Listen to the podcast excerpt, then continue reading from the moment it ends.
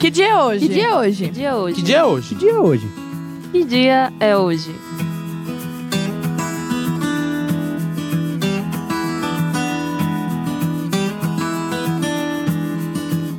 No que dia é hoje, dessa terça-feira, dia 19 de novembro, faz exatamente 50 anos do milésimo gol do maior jogador da história do futebol brasileiro, Edson Arantes do Nascimento, ou melhor dizendo, o Pelé.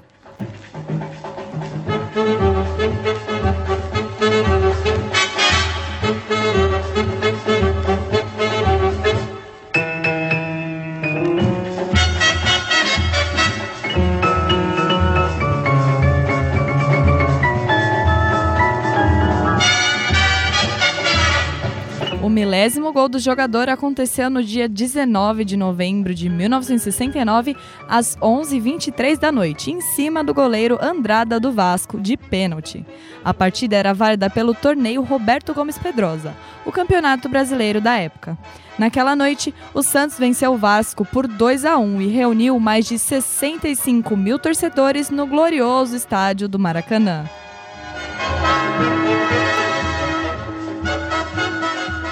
Camisa branca da Vila no ataque. Enfiou para Pelé, derrubado, pênalti! Penalidade máxima! René, quando Pelé tentava invadir a área, por trás e roubou o rei da bola. Marca o árbitro pênalti contra o Vasco. E agora vamos ver quem vai cobrar o pênalti, Leonardo. Mas o Maracanã e o Nícero pede Pelé, Pelé, Pelé. Poderá acontecer aí se ele resolver bater a penalidade máxima. Todo Maracanã pede para que Pelé cobre a penalidade máxima contra o Vasco. Vai cobrar Pelé a penalidade máxima. Atenção, torcida do Santos. Atenção, todo o Brasil pode sair o milésimo gol de Pelé. Vai cobrar Pelé a penalidade máxima. Apita o árbitro, correu Pelé, chutou. Radar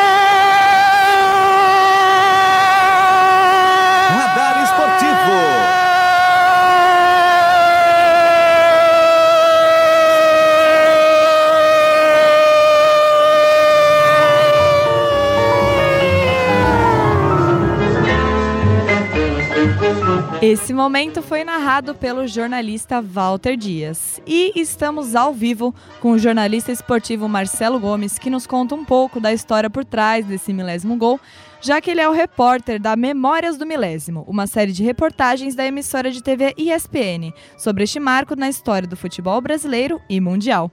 Boa tarde, Marcelo. Seja bem-vindo à Rádio Sônica Metodista. Boa tarde, Letícia Maria. Boa tarde aos ouvintes da Rádio Metrô. É, eu fico muito feliz em saber que vocês são tão jovens, né? Lidando com esse assunto, assim, que no Brasil a coisa da memória ela está cada vez mais jogada para o lado, né? Mais em esquecimento. E eu fico muito feliz de ter sido formado na Metodista. Fico muito feliz de ouvir a narração do seu Walter Dias agora. E fico muito feliz pela atitude de vocês, né? De estarem dando espaço porque no final das contas 50 anos se passaram, né, hoje completa, e eu tinha um ano, um, é, um mês e cinco dias, um mês e quatro dias quando saiu esse gol do Pelé. Eu nasci em 15 de outubro de 1969, portanto eu não vi nesse gol, né, não me lembro, não tem como se lembrar. E isso que vocês estão fazendo é importante porque retoma, é, mostra para o povo de qualquer idade quem foi Pelé, né, a magia de quem esse cara se tornou dentro do Brasil e o tamanho que ele, ele fez o Brasil ser conhecido no mundo inteiro, né? As pessoas dizem que são três marcas que todo mundo conhece no planeta: Pelé, Jesus Cristo e a marca Coca-Cola, né? Então eu fico muito grato, eu fico muito grato de ouvir, de ter, de participar com vocês e compartilhar um pouco dessa alegria, sabe? De a gente poder educar um pouco as pessoas e mostrar realmente um pouco quem foi esse cara que é, a gente teve que fazer 400 filmes para mostrar um pouco quem foi esse cara, que ele foi muito grande. Com certeza, Marcelo. A gente que agradece pelo tempo cedido por essa entrevista. Então, eu já vou começar perguntando, na verdade, pedindo para você contar um pouquinho de como é essa série de reportagens, para o ouvinte se familiarizar um pouco com o assunto. assim, se alguém tiver alguma dúvida, pode dar uma googada, vai lá no Google e coloca Memórias do Milésimo e ESPN. Ali vai sair toda a série, né? E aí tem textos de bastidores, a gente contando um pouco dessas histórias. Tudo começou com a inquietação que a gente tem na redação, que é a mesma é, que vocês têm, né, de fazer coisas, de ir atrás de coisas, de pensar em coisas. E a gente saiu atrás bem antes para começar a fazer, escolhemos os personagens. Fomos, claro, pesquisar, falar com quem participou daquele, daquela semana, daquele mês né, do, do, do milésimo, e aí a gente separou cada episódio, um personagem, ou vários personagens, ou um tema, ou vários temas, né?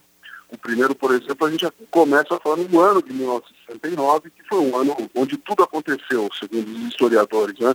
O ano onde houve um Woodstock, onde Vera Fischer foi Miss Brasil, onde o Roberto Carlos fazia sucesso, um sucesso estrondoso com, nas estradas de Santos, onde o homem chegou à Lua, então gente, onde o, o Brasil é, é, participava de um, de um brutal golpe de Estado, onde o militarismo colocou o AI-5, né, que é o ato institucional número 5, em 68, onde não podia se falar nada. Então, tudo isso foi levantado, a ditadura, a música da época de Simonal, Wilson Simonal, que fazia um sucesso, né? País Tropical, imagina, País Tropical estava bombando, é, que maravilha. E assim, a gente é, dá uma retomada com as questões históricas, a questão, claro, do homem Pelé, né? Do futebol, daquele gol, daquela noite, daquela narração, daquele ato, enfim. E a gente coloca também muito é, contextualizando junto com a política da época, que o, o, a ditadura militar usava muito o futebol e a música brasileira para falar que o Brasil era um país maravilhoso, e nos porões da ditadura a gente sabe que a história não era bem assim. Enfim, Letícia Maria, eu, o que eu gostaria de falar assim, é que a gente teve a oportunidade de fazer um trabalho jornalístico sem censura alguma. Pode falar o que foi que aconteceu e a gente colocou pessoas assim de mais alto gabarito para falar a respeito, como o professor Luiz Antônio Simas, que é um historiador do Rio de Janeiro, que fala exatamente o que aconteceu aquele ano e a gente acaba voltando também para o pedido do Pelé, né?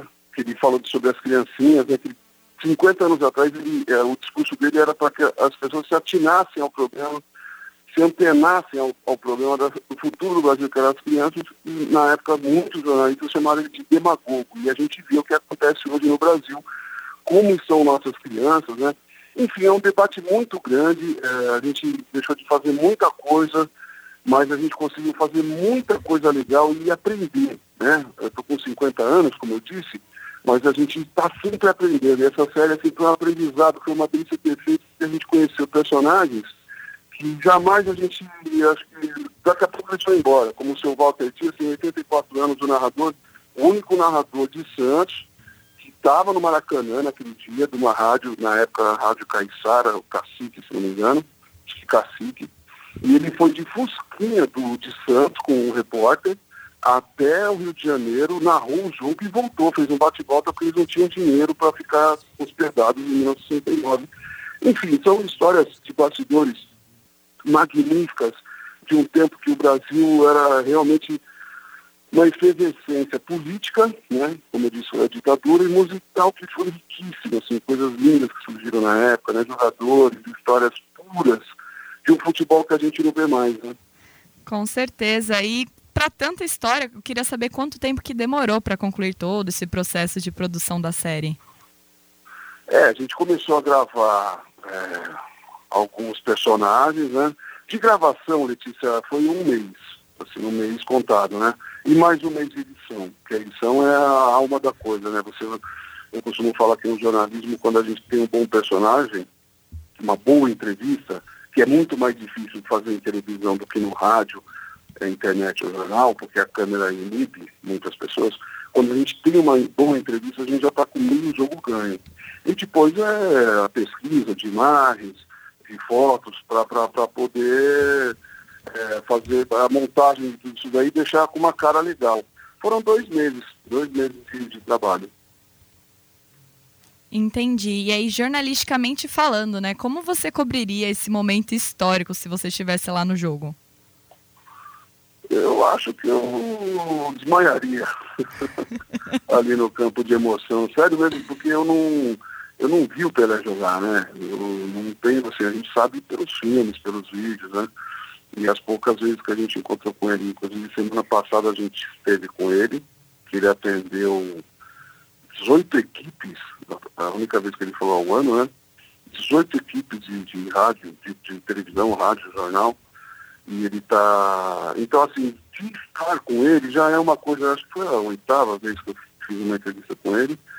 E ele está bem debilitadinho, assim, né? A gente é, fica até pensando, né, pô, que esse cara foi embora, como que o Brasil vai ficar, como que vai ser a reação das pessoas, né? Porque ele é o Brasil, né? A cara do Brasil, né? Então, assim, eu não sei como que eu ficaria na época lá. Eu tenho amigos, que o José Trajano estava atrás do gol e entrou no campo com uma máquina é, sem filme, porque ele queria entrar para fazer cobertura, e entrou como fotógrafo, mas não era, ele era é, repórter. Tem o Reginaldo Leme, que entrou também, outros tantos. É, eu, eu não sei falar assim, eu só sei falar que é o seguinte, que a gente tentou resgatar detalhe por detalhe. Por exemplo, o cara que carrega o Pelé no, nas costas, é um goleiro, um treinador, era um goleiro do Santos na época, chamado Pinaldo Moreira. Ele foi treinador do, do, do, da, do Corinthians, do Ronaldo, de vários outros é, goleiros do Corinthians. Hoje ele é da divisão de base, tem 75 anos. A gente fez uma matéria com ele, pô, como que é o negócio? Pintou na sua cabeça de colocar o pé no ombro e sair andando? E ele fala que, pô, o Maracanã é muito grande, as pernas dele começaram a titubear e quase pegou o Pelé nos ombros. E aí na nossa reportagem a gente pergunta para ele, fala, pô, alguém te carregou alguma vez na vida, nas costas, nos ombros? Ele falou, não, só Jesus, só Deus. E a gente, como surpresa, a gente carregou ele no ombro e fizemos uma homenagem a ele. É, outro detalhe importante dessa história é que o Pelé tem uma família, o pai, o cunhado dele, que é o único cunhado casado com a irmã dele, a única irmã dele, a Lúcia, é um cara que chama Davi, na época jogava também muita bola, não tanto quanto o Pelé, porque ninguém vai chegar do Pelé, né?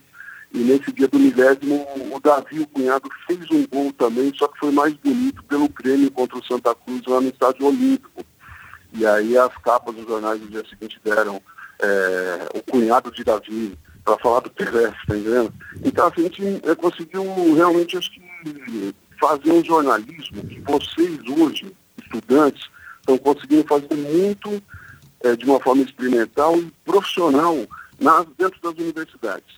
Então eu gostaria de falar que vocês assim aproveitassem o máximo para fazer esse jornalismo vocês fazem na rádio, no, no, jornal que eu acompanho sempre, é o jornal Ruth Ramos, né, da, da Metodista, enfim, o, o, é, aproveitar o máximo para é, exercer a profissão dentro da faculdade porque fora está cada vez mais complicado da gente. Eu agradeço de trabalhar na ESPN, que me dá a liberdade para fazer esse tipo de, de, jornalismo, mas esse tipo de jornalismo, Letícia Maria, a verdade é o seguinte, ele está morrendo, ele não tem mais espaço para fazer grandes reportagens, pois é. porque infelizmente as pessoas não têm, dizem que o jovem, muito jovem, não tem paciência de assistir um vídeo que tenha mais de 30 segundos, né? Exatamente. Isso é muito triste. Então, por isso que eu valorizo o trabalho de vocês aí muito.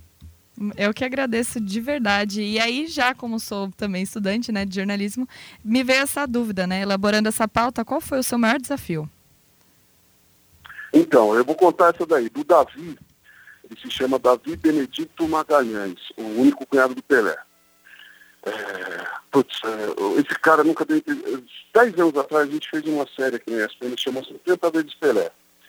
E aí um parceiro, querido jornalista que se chama Roberto Salim, um dos grandes monstros do jornalismo brasileiro, veio com a ideia, falou, ah, vamos fazer uma novelinha, 70 capítulos do Pelé. Eu falei, ah, tá fácil, só e você para fazer, tá fácil pra caramba. Não, vamos fazer, eu trazendo o Banco, arrumou uma equipe dentro do canal pra gente fazer, a gente fez um trabalho maravilhoso. 70 vezes Pelé. Na oportunidade, um dia que a gente foi na casa da família dele, da irmã dele, da mãe dele, Dona Celeste, o Davi sempre nos recebeu com muito carinho, mas nunca quis gravar. Ele falou, cara, eu não quero gravar, eu joguei, mas não quero gravar, eu conto tudo para vocês, tudo. Mas eu não quero aparecer.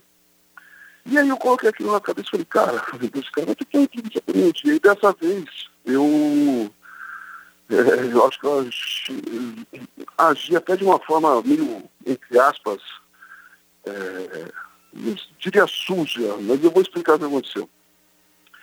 Eu falei para ele, falei, pô, vamos fazer entrevista? Ele falou, não, não vamos, calma, já tem na casa dele conversando, a câmera atrás se posicionando, o microfone por baixo da mesa, me respondendo já para ele falar.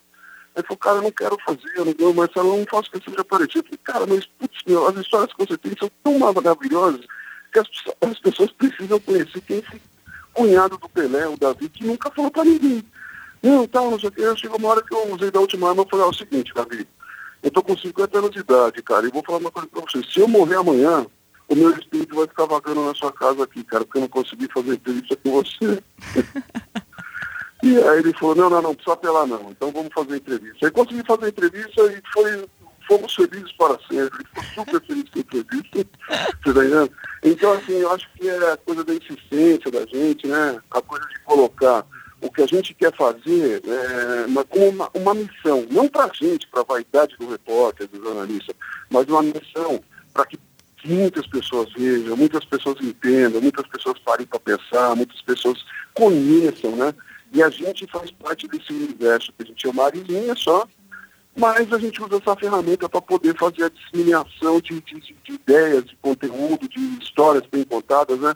Eu acho que é a missão do repórter essa daí, para falar a verdade, apelei, mas não me arrependi não.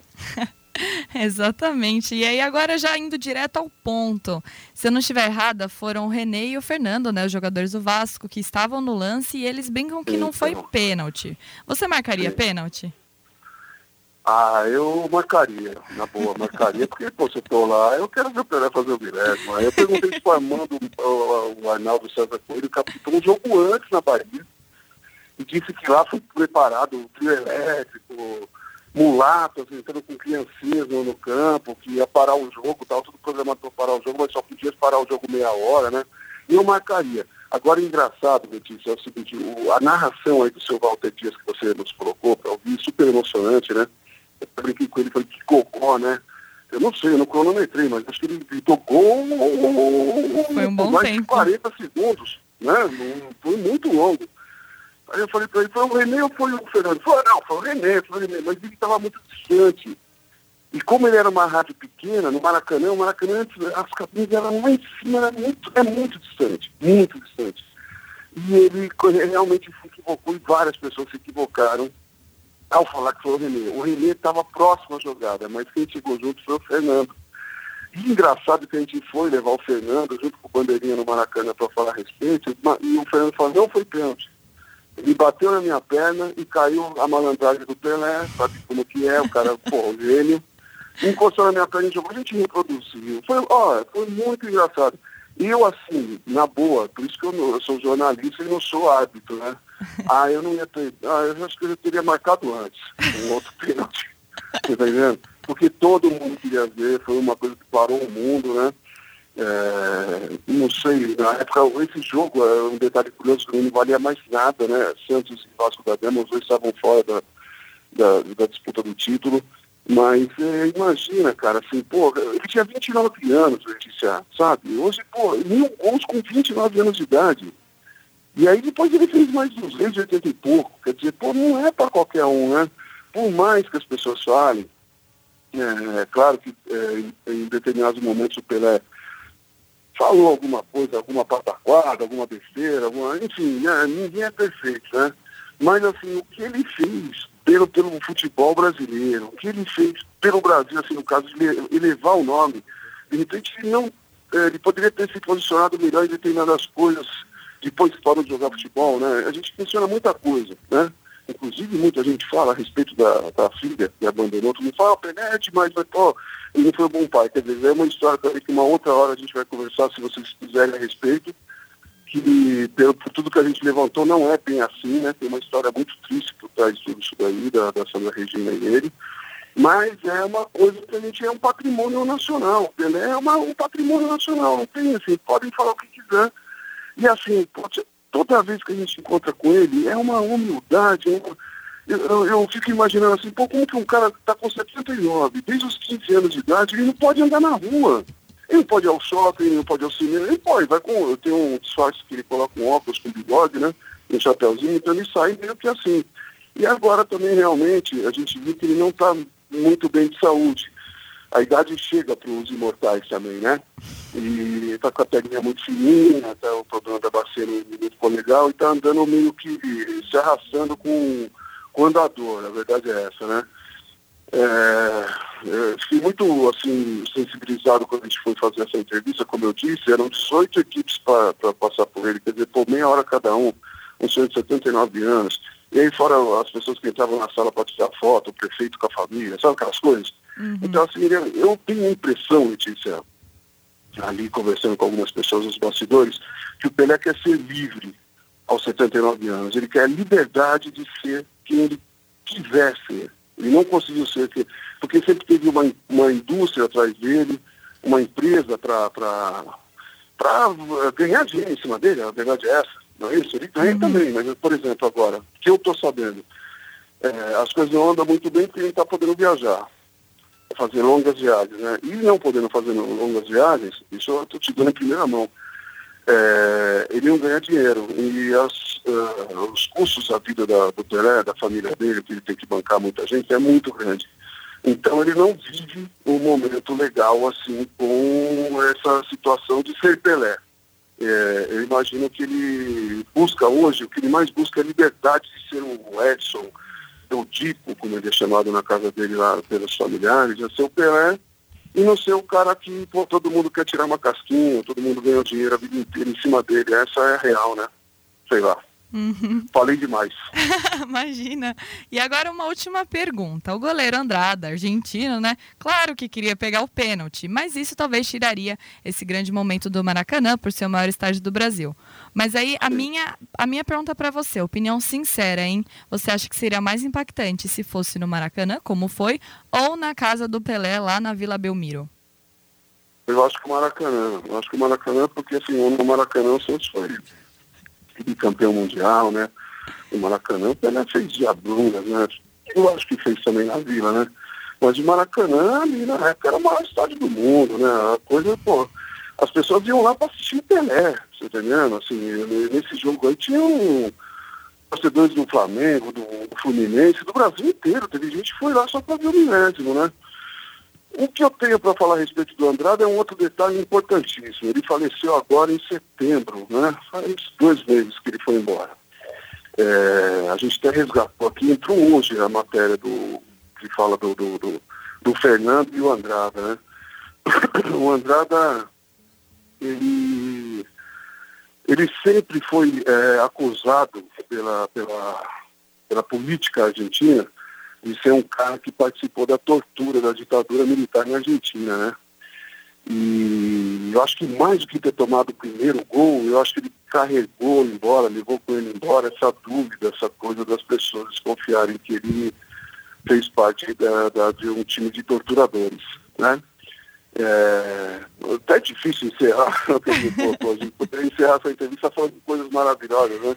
Com certeza. Mas, enfim, é, eu tinha que dar esse recado aí, porque eu acho que a gente vive um momento também meio delicado nesse sentido, e acho que todo mundo deve prestar atenção quando as pessoas forem falar, pô, ditadura, ditadura, ditadura, estudar realmente ver o que, que é, né, é, ver qual que, quais são os, os contras que a gente tem aí, né, entender direitinho, né, tem muita gente que hoje em dia fala, ah, pô, era bom a ditadura, não, não era bom, não, e o pior, assim, eu vou falar como jornalista, eu fico muito triste quando eu vejo algum jornalista, né, que, que, que, que levanta essa bandeira, né? Então, assim, é, tinha que ser no Maracanã, tinha que ser com Andrada, que quase pegou o pênalti, né? E agora, recentemente, pouco antes ele falecer, ele realmente assumiu que para ele foi bom, que ficou marcado tanto para ele o milésimo gol, quanto para um tal de Zaluar, que tomou o primeiro gol do Pelé em Santo André, aí pertinho de onde vocês estão, no Corinthians de Santo André, e esse Aluar, até o fim da vida, usava um cartãozinho assim, é, 0001, que ele tomou o primeiro gol do Pelé, entendeu? Então é mais ou menos isso daí. Valeu. Eu acho, pô, mais uma vez, parabéns aí, Letícia, para você, para sua equipe. Nós que agradecemos. Para a universidade da qual eu me formei. Sou muito grato de ter saído daí. Aprendi muita coisa com grandes mestres aí. E a Metodista tem um, assim, um, é, uma, uma luz né, muito grande para formar grandes talentos. Muitos jornalistas fantásticos saíram daí e espero que você, quando sair daí também, você brilhe muito. Poxa, muito, muito obrigada, Marcelo. Agradeço de coração, em nome de mim e de toda a equipe. Muito obrigada pela participação. Um beijo para vocês, parabéns mais uma vez e continue assim, educando e contando história para as pessoas, para que as pessoas possam, é, a, par, a, a, partir do jornalismo, aprender um pouquinho mais. A gente tem esse papel aí, a nossa missão é essa. Um beijo para vocês. Bom, você acabou de ouvir o jornalista esportivo Marcelo Gomes, que relembrou com a gente o marco de 50 anos do milésimo gol do Rei Pelé. Ufa! Que dia, hein?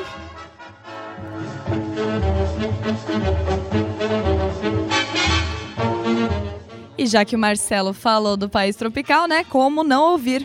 Ouve aí, País Tropical do Wilson Simonal.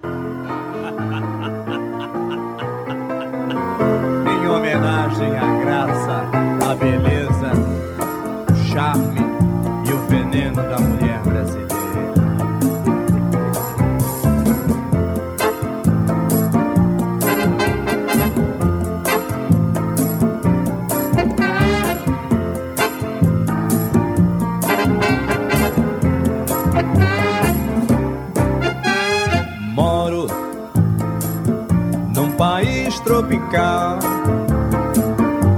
Abençoado por Deus e bonito por natureza.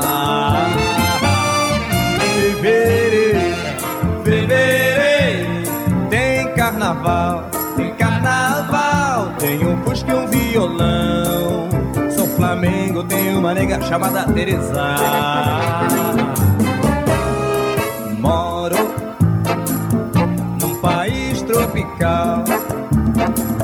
Abençoado por Deus e bonito por natureza. Em fevereiro, fevereiro, tem carnaval, tem carnaval, tem um fusca um violão. Sou Flamengo, tem uma nega chamada Teresa. Some baby, some baby. Posso não ser um band leader, pois é. Mas lá em casa todos meus amigos, meus camaradinhas me respeitam, pois é. Essa é a razão da simpatia, do poder, do algo mais e da alegria.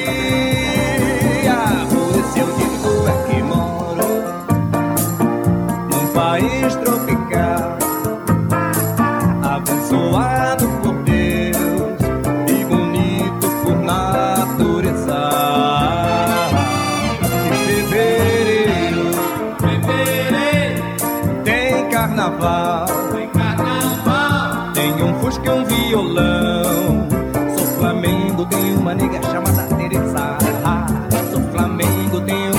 chamada Teresa. Eu sou Flamengo e não disfarço de ninguém. Mas em cinco brasileiros, seis fãs do Flamengo tem.